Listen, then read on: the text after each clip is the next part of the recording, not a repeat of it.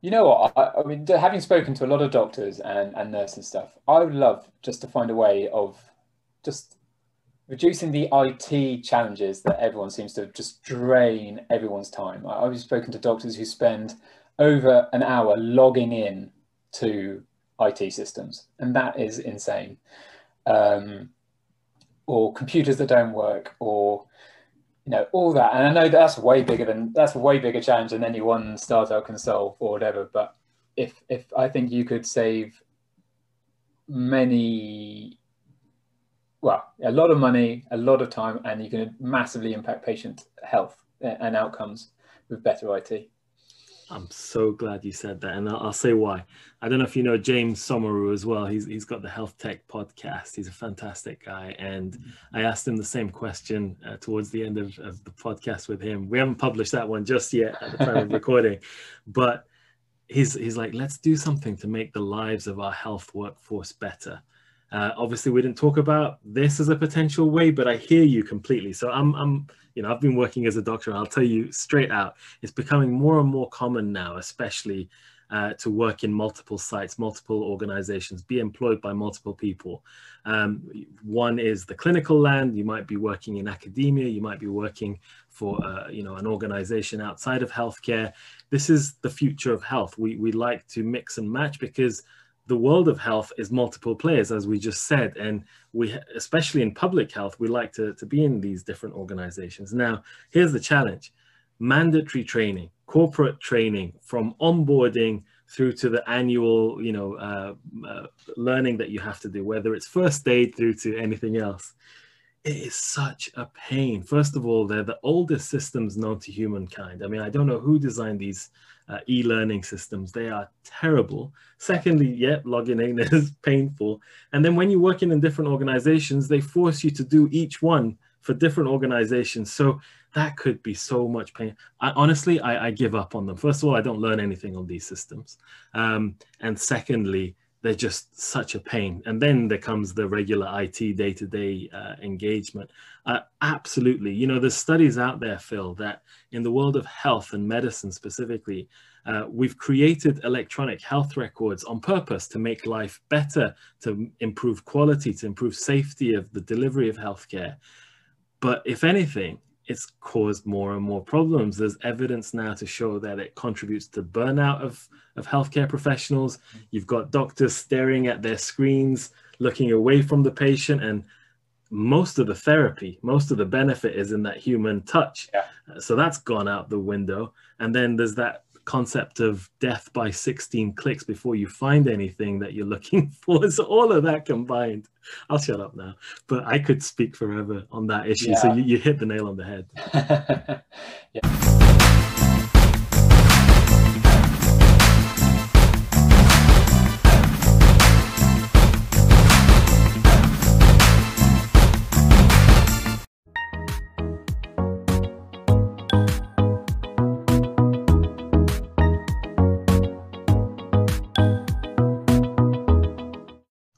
Welcome to the Entrepreneur's Doctor, where together with my guests, we help you, the entrepreneur, to create a healthier, happier world through your ventures. And if you're looking to launch the next health startup or business, at any stage you are, but most likely you've gone beyond the ideation phase. You've got a, a sense of what you might want to do, but you're stumbling on some obstacles like gaining partners, securing investment, and overcoming issues with adoption. If that's where you're at, do check out the link in the description below, where I've created a checklist as well as a training session where you can attend for free and, and learn how to overcome some of those obstacles. Do check that out. And we'll be speaking about some of those with my special guest today. Look, the health sector, but indeed the wider science, tech, engineering sector, it needs you now more than ever. From whatever background you're in, you may have come across a problem uh, that you find that there must be a better way of doing it, a tech solution that might help, a new way of working. And what I see, one of the problems that I see is um, many entrepreneurs, indeed startups,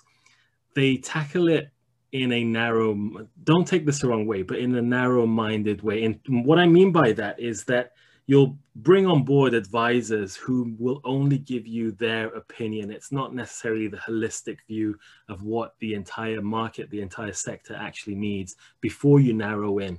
Uh, so it's really important to get that 360 view. And this is critical if you want to make sure that your product and service is adopted and then it indeed diffuses and, and scales. And I believe it's even more important in the health sector where you've got many different players, all with different priorities, different needs, different demands uh, and many decision makers. It's not always one decision maker or one buyer of your product. It gets more and more complicated. But before we go any further, I'd like to introduce my special guest today, Phil Wakefield. He's founder of Oxogen, based in one of my favorite cities in the world, Oxford, and he helps leaders uh, in science, tech, and engineering. So SMEs, startups, entrepreneurs who really want to uh, be digital innovators. So Phil, welcome. Thank you. Hey, good to be here. So I'd love to learn a bit more about you, really. So tell us about you, who you are, and what led you to uh, found and launch Oxogen. Yeah, sure. So um, oh, it's wind all the way back. So I started off as an engineer, mechanical engineer, um, back out of uh, back at uni, and then um, went into engineering. Was an industrial industrial automation engineer, and managed to spend a lot of time in sewage work. So that was fun. Um, but then I got a, a, fantastic opportunity to work at the London Olympics. So I got to work there for two years. Um, it was amazing to see it grow. Started off, I was about, uh, came in about a thousandth member of the team, and then it grew up to over hundred thousand. So it was an incredible um, thing to be part of, seeing that scale. But um, I got to be part of the the team, um, and I was responsible for one of the sports to deliver the results system software. So you have to do the design and lead the development team and um, influence some things like the stadium design. I was there during the construction. I was there on the field of play in front of all the cameras during the uh, during the fencing and the wheelchair fencing competitions. So yeah, that was um, intense, very very intense. But uh, it was an absolutely fantastic experience um, to work in that, and then that got me into that sort of soft, more software side of uh, of of, um, of the world. Um, and so ended up working in software uh, software companies and digital agencies. So ended up in sort of London digital agency uh, world, working with some amazing brands um, and organizations to deliver all sorts of digital products from from websites, apps, uh, SaaS uh, products, um, and all things like that, that sort of thing, um, which was an amazing opportunity.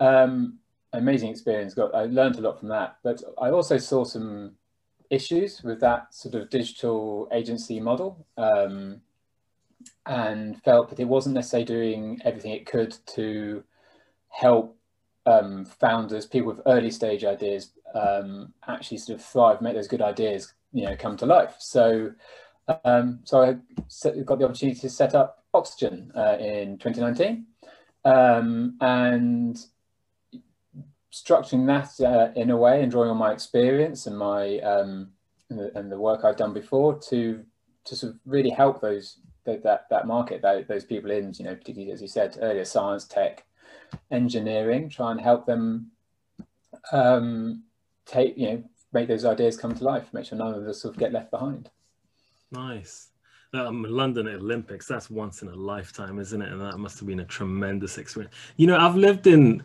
maybe I think two, if not, yeah, at least two cities that have had Olympics, and I've missed them every single time. Like I've been somewhere else in the world when the Olympics happened, but my God, that that must have been an experience. And I'm really curious in terms of Oxogen specifically, or and generally your personal uh, vision and mission. Like, what would good look like to you? Good, good to me is whatever makes a positive, really positive impact on the world. You know, it's things that. Um, that help people um, or, or, you know make an impact that is going to make yeah make that positive change. So and that's got to be in a very holistic view as well. So not just good for individual but good for the world you know for, for the wider ecosystem. Um, i think a lot of times products can be very very narrowly focused and actually have a net uh, negative impact sometimes or or just don't have any kind of positive impact at all. And so everything certainly that Oxogen does is very much focused on that positive uh, positive um, change that we want to see. Yeah. You, you and I uh, were on the same path as, as you know with the entrepreneurs doctor and I, and I value that. And earlier this morning I was speaking with uh, a colleague who we, we were actually debating that. You know are there, are, there, are these two different worlds when it comes to adding true value and making a real impact versus commercially viable businesses. And obviously, you've got to narrow down in, in some shape or form. But for me, the way I approach it, and this is where we're going to take this conversation, it's it's first of all take a step back. Whatever you want to do, it has to be narrow, it has to be specific. And please correct me if I'm wrong from your take on things, but it take a step back and map out the entire pathway, the entire stakeholders, the entire uh, ecosystem that you're trying to change, and then appreciate and acknowledge where you fit in there. What is the specific problem? And then whatever solution you create, are there going to be knock-on effects, both positive and negative, in various parts of the system? It takes time. It's, mm. It hmm. might be annoying, but it'll be worth your while. I don't know what your take on that would be, first of all. No, absolutely. I think that ability to sort of zoom out and zoom in is is is vital. Um, it's that part of that mindset you really need is to be able to sort of focus in on the details, solve small problems, yeah. zoom out and see what that impact that has on the on the on your wider vision, but also you know in the wider uh, environment you're working in. I think healthcare in particular can be really um, uh, it's such a complex world that your your small change that you're trying to make can have much wider implications. You've got so many different user groups, so many uh, different um, things that people are trying to achieve in a very difficult space. Um, and you know, if you purely focus in, for example, on a single patient outcome, that might be great. But if it's impacting doctors' time, nurses' time, administrators' time, is that having a negative effect on the wider healthcare of all the patients?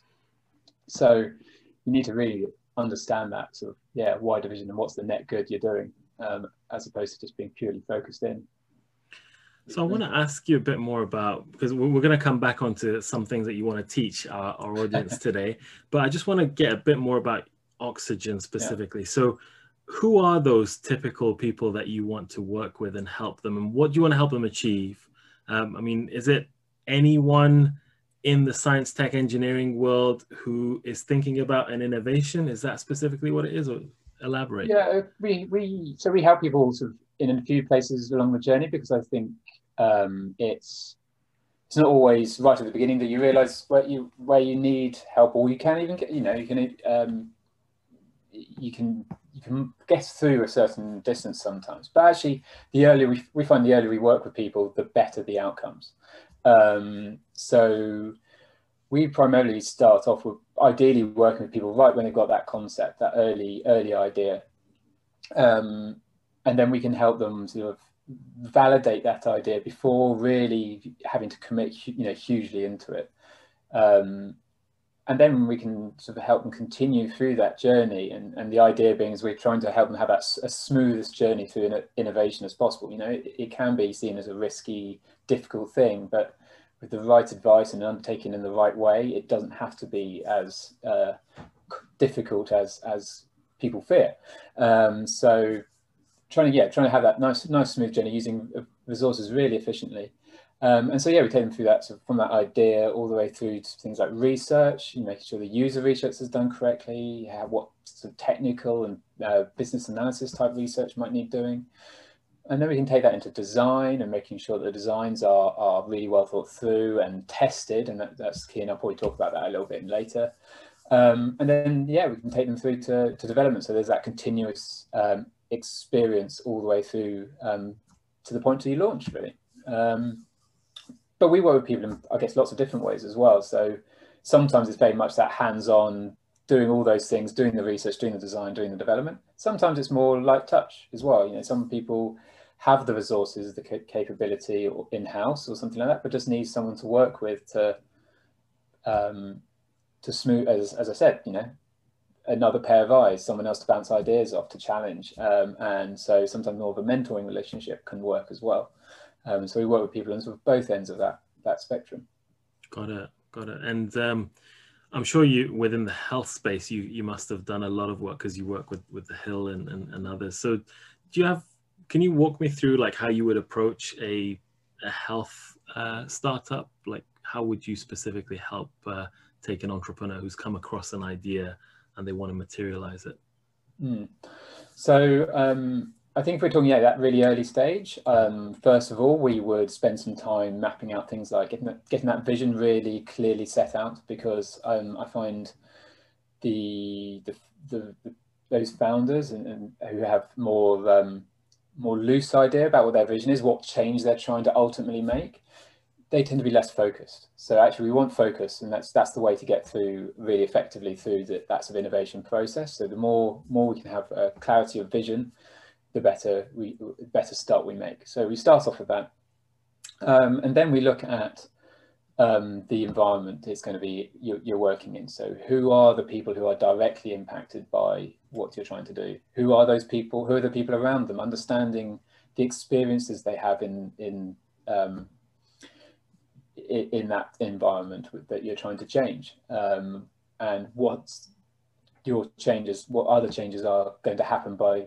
by you implementing your innovation and, and so on. And we can map that out and we sort of have sort of thing, use things like uh, user journey maps and, and things like that just to, to help document and, and um, structure that thinking.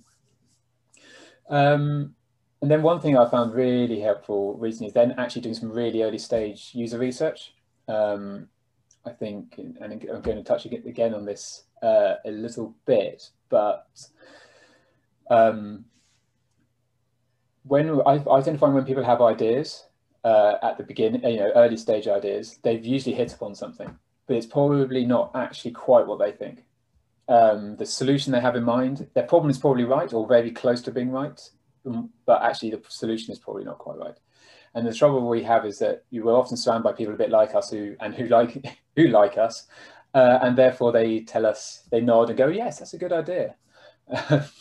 and then we get really excited by it and we go off and try and build it. But actually, we just need to take a step back at that point and do a bit of validation. And we've, we've done it recently with a few um, startups where it turns out the, the, the, the, opportunity isn't quite what they thought it was. And actually, by pivoting it a little bit, they had a much stronger business case. They have a, um, a better solution. It's possibly easy, it can even be easier to implement and, and things like that. And you can really sort of unlock unlock it at that stage um, and with very little sort of cost effectively of time or money or whatever uh, at that stage. So you sort of saved yourself of potentially building a bit of a white elephant or, or something like that. You know, it's it's just you've sort of uh, steered yourself in the right direction really nice and early on. Um, yeah, and so that's kind of like how we kick things off, and then and then we once we got to that point, we've got a high level concept. We can start delving more into the research, delving and yeah, progressing things like designs and uh, and so on.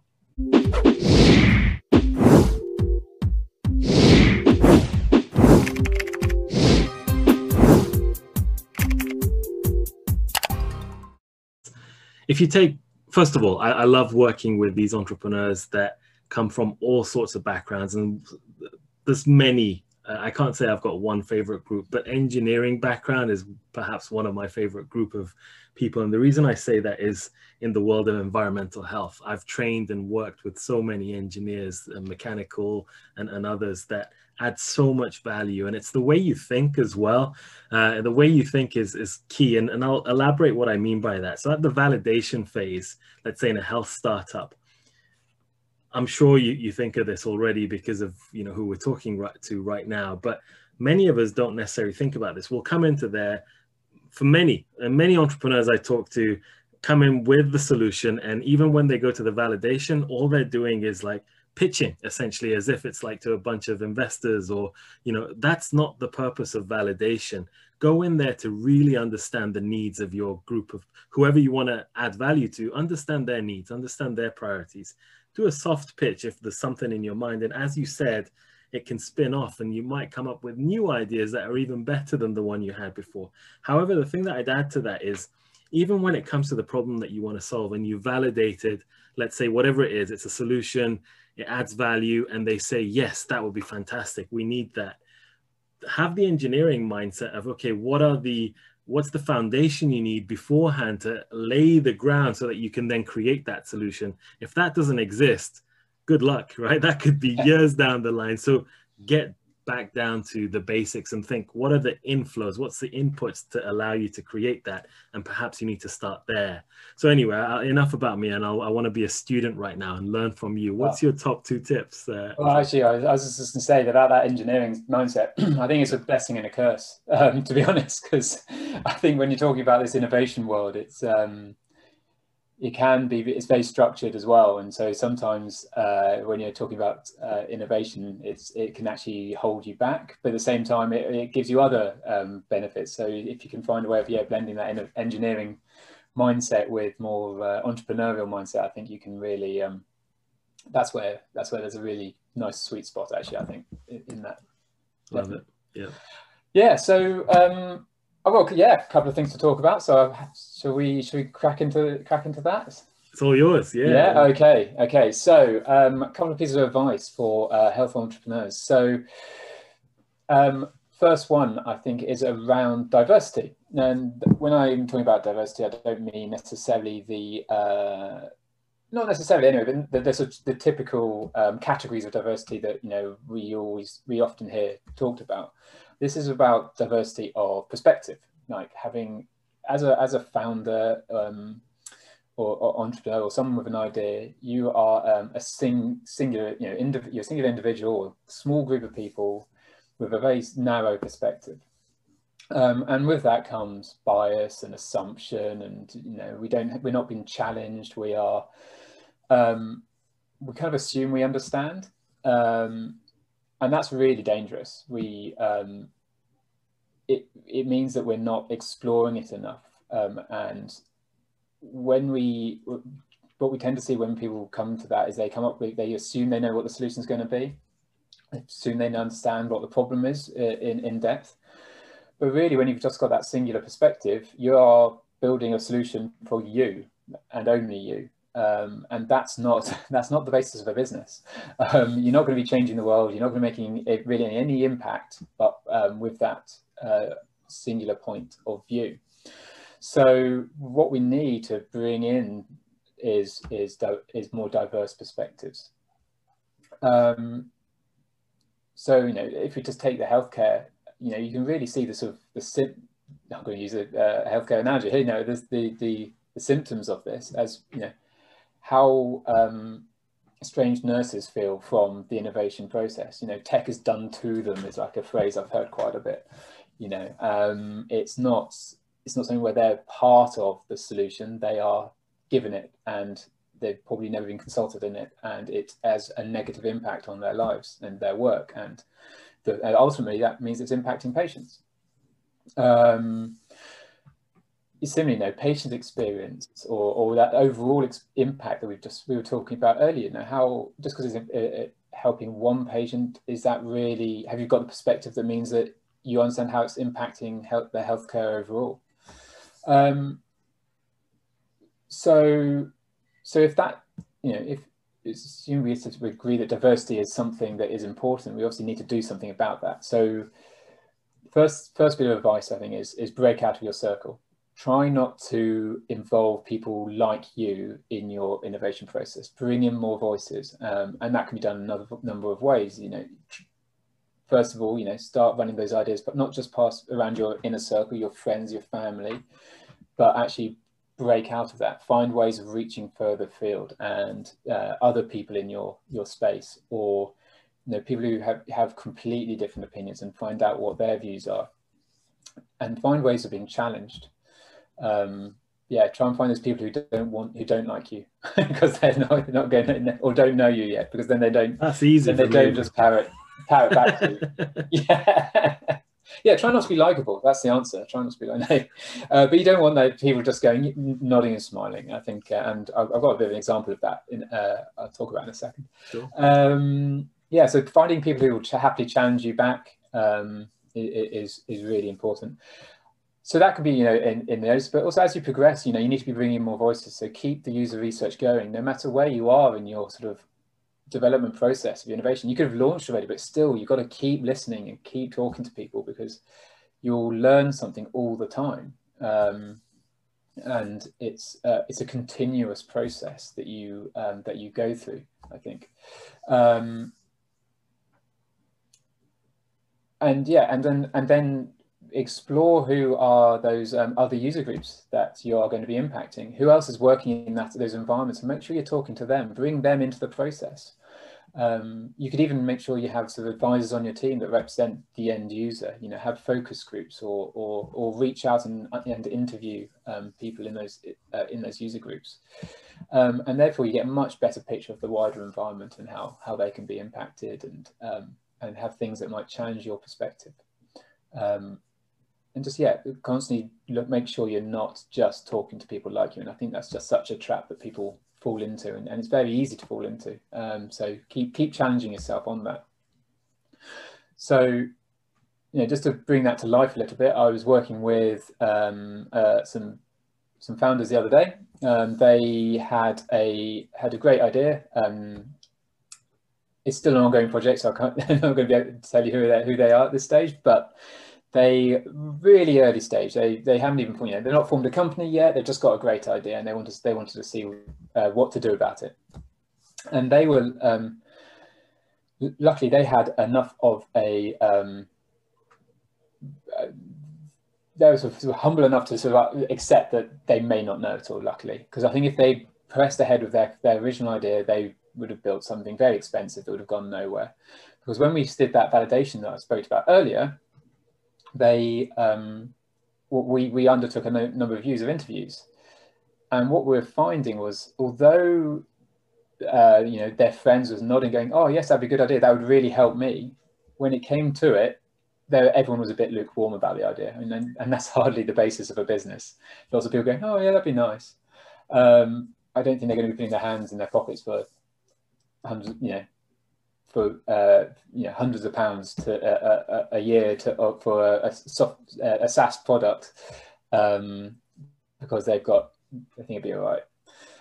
But because we've broken out of their original kind of core circle in that interviewing process, um, we actually found a new pattern that would meet their vision. And they had all these people coming to us swearing and effing and blinding about about this challenge they had that no one has picked up on.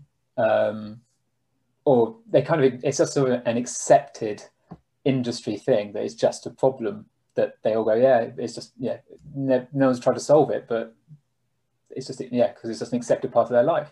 So by being an having an external perspective ourselves by bringing in new voices we we found this brilliant new um, opportunity that they're now we've now got a high level concept for and they're taking through you know they're getting funding for they're, getting, they're in accelerators and um, they're they're progressing this fantastic new you know, new opportunity um, and yeah all because they're happy to sort of try and get that those new voices into their into their um, uh, perspective can I just ask you a question on that just before you go to mm. the to the next point? That, so that's interesting because, I mean, you know the, the group who we're speaking to right now our audience are entrepreneurs who are very experienced in, in the world of business but still irrespective of that you've got two camps haven't you? One group that wants to keep all their ideas to themselves and not talk that at the fear at the fear that their idea is going to be stolen especially in a highly competitive world and then you've got the other group which is i think where you and i are at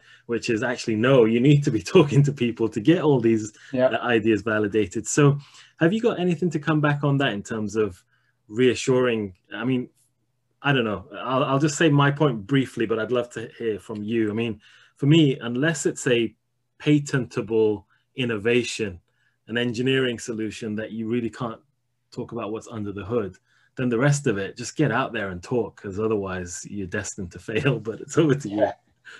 Yeah, I think uh, that exactly that. I think in terms of those, uh, you know, conversations you have maybe early on to try and sort of validate your thinking. I think yeah, get out there.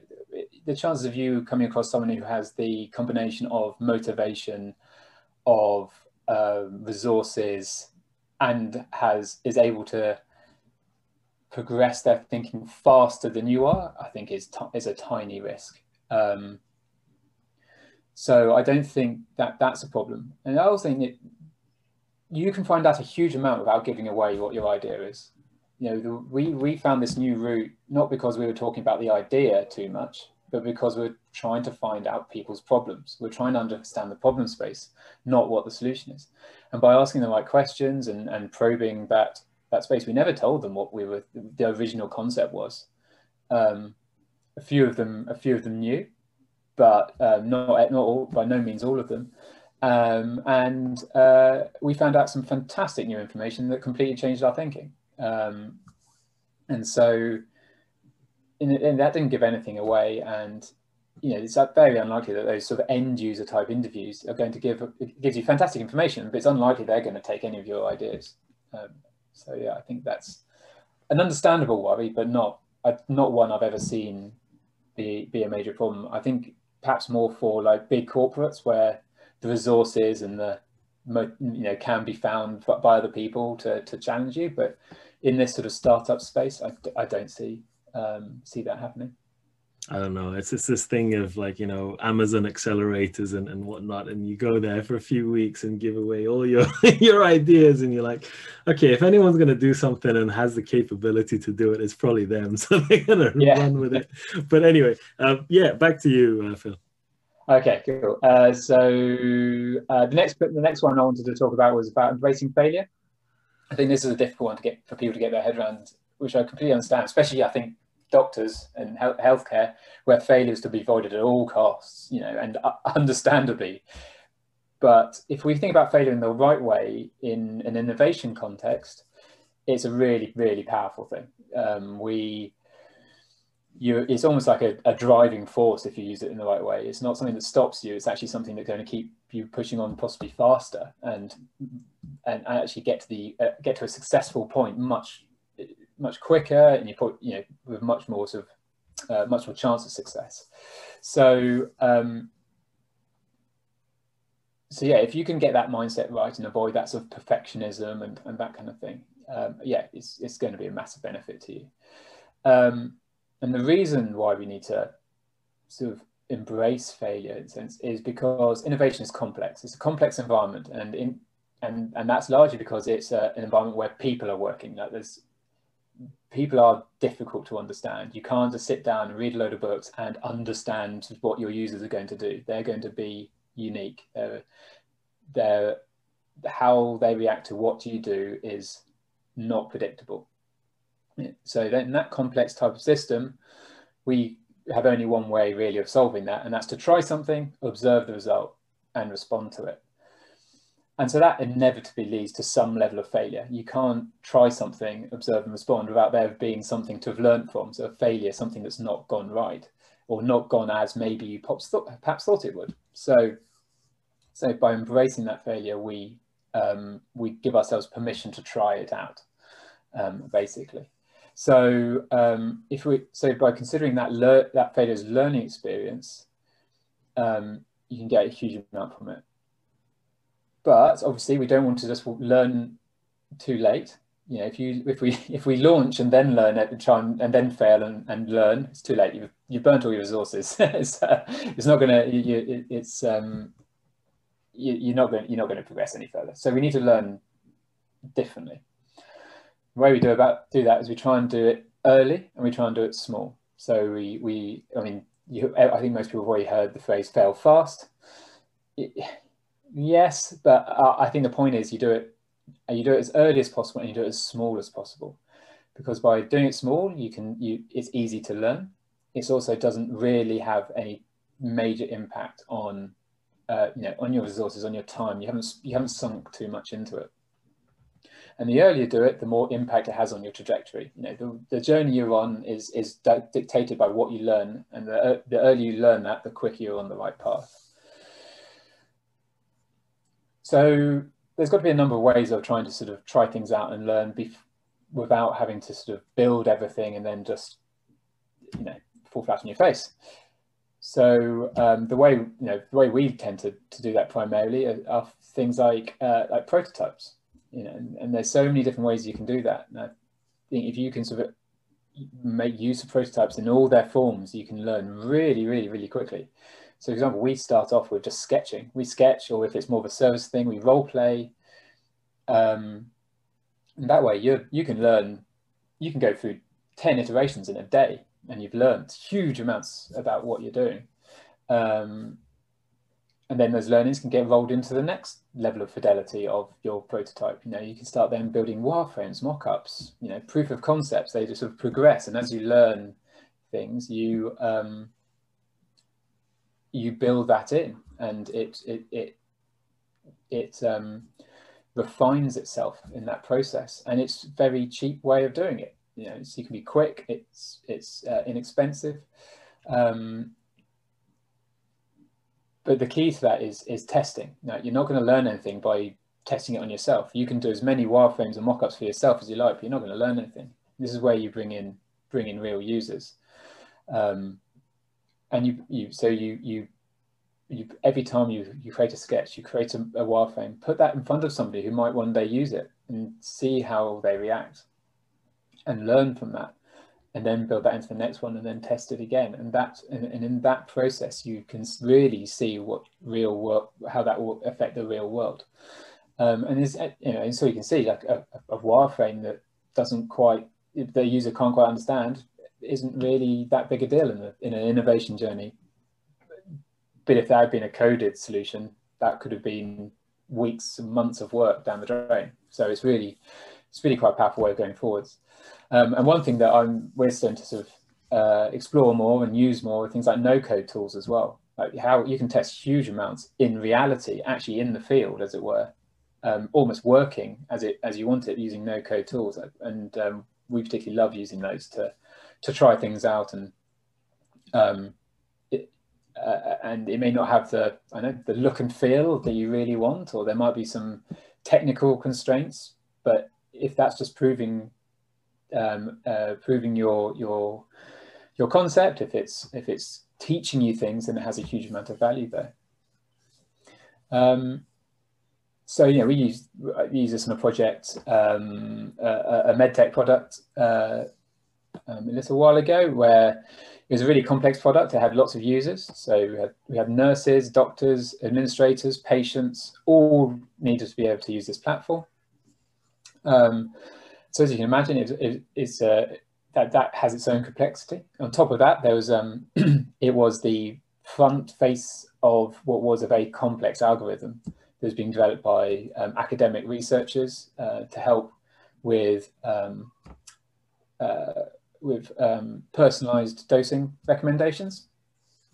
And so um, we really need to make sure that you know things like the nurses are able to put in data really accurately. That was that was vital doctors could understand what they were being told by this complex algorithm.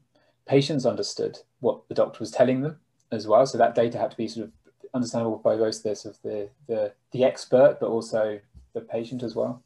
And also that could be administrated by um, by the sort of non-clinical staff so that data was kept secure and um, and they could manage that system. So a lot going on there.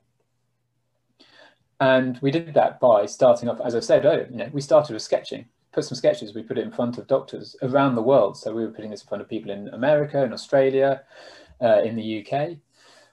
Um, and then we progress that onto more high fidelity things like um, we even use slides actually. Google Slides we found so can be a fantastic way of just quickly putting a, a mock-up together, putting in front of someone, and you can almost um, uh, fake some interaction there that is quite telling, and the way people interact with it is is really useful. Um, and then, and, and, it wasn't only when those were right that we committed it to code, and that process really helps to understand how that really complex data and lots of different scenarios would work in in that coded environment, and meant that it, we that that process was much smoother, and we were um, sort of uh, put much less uh, effort into um, into the development of that product. Um, so yeah, so I think uh, if if if you can embrace that failure point, I think it's really a um, really helps with yeah drive you forwards because you learn that learning is is to mean you're taking steps that you wouldn't you wouldn't have otherwise been able to.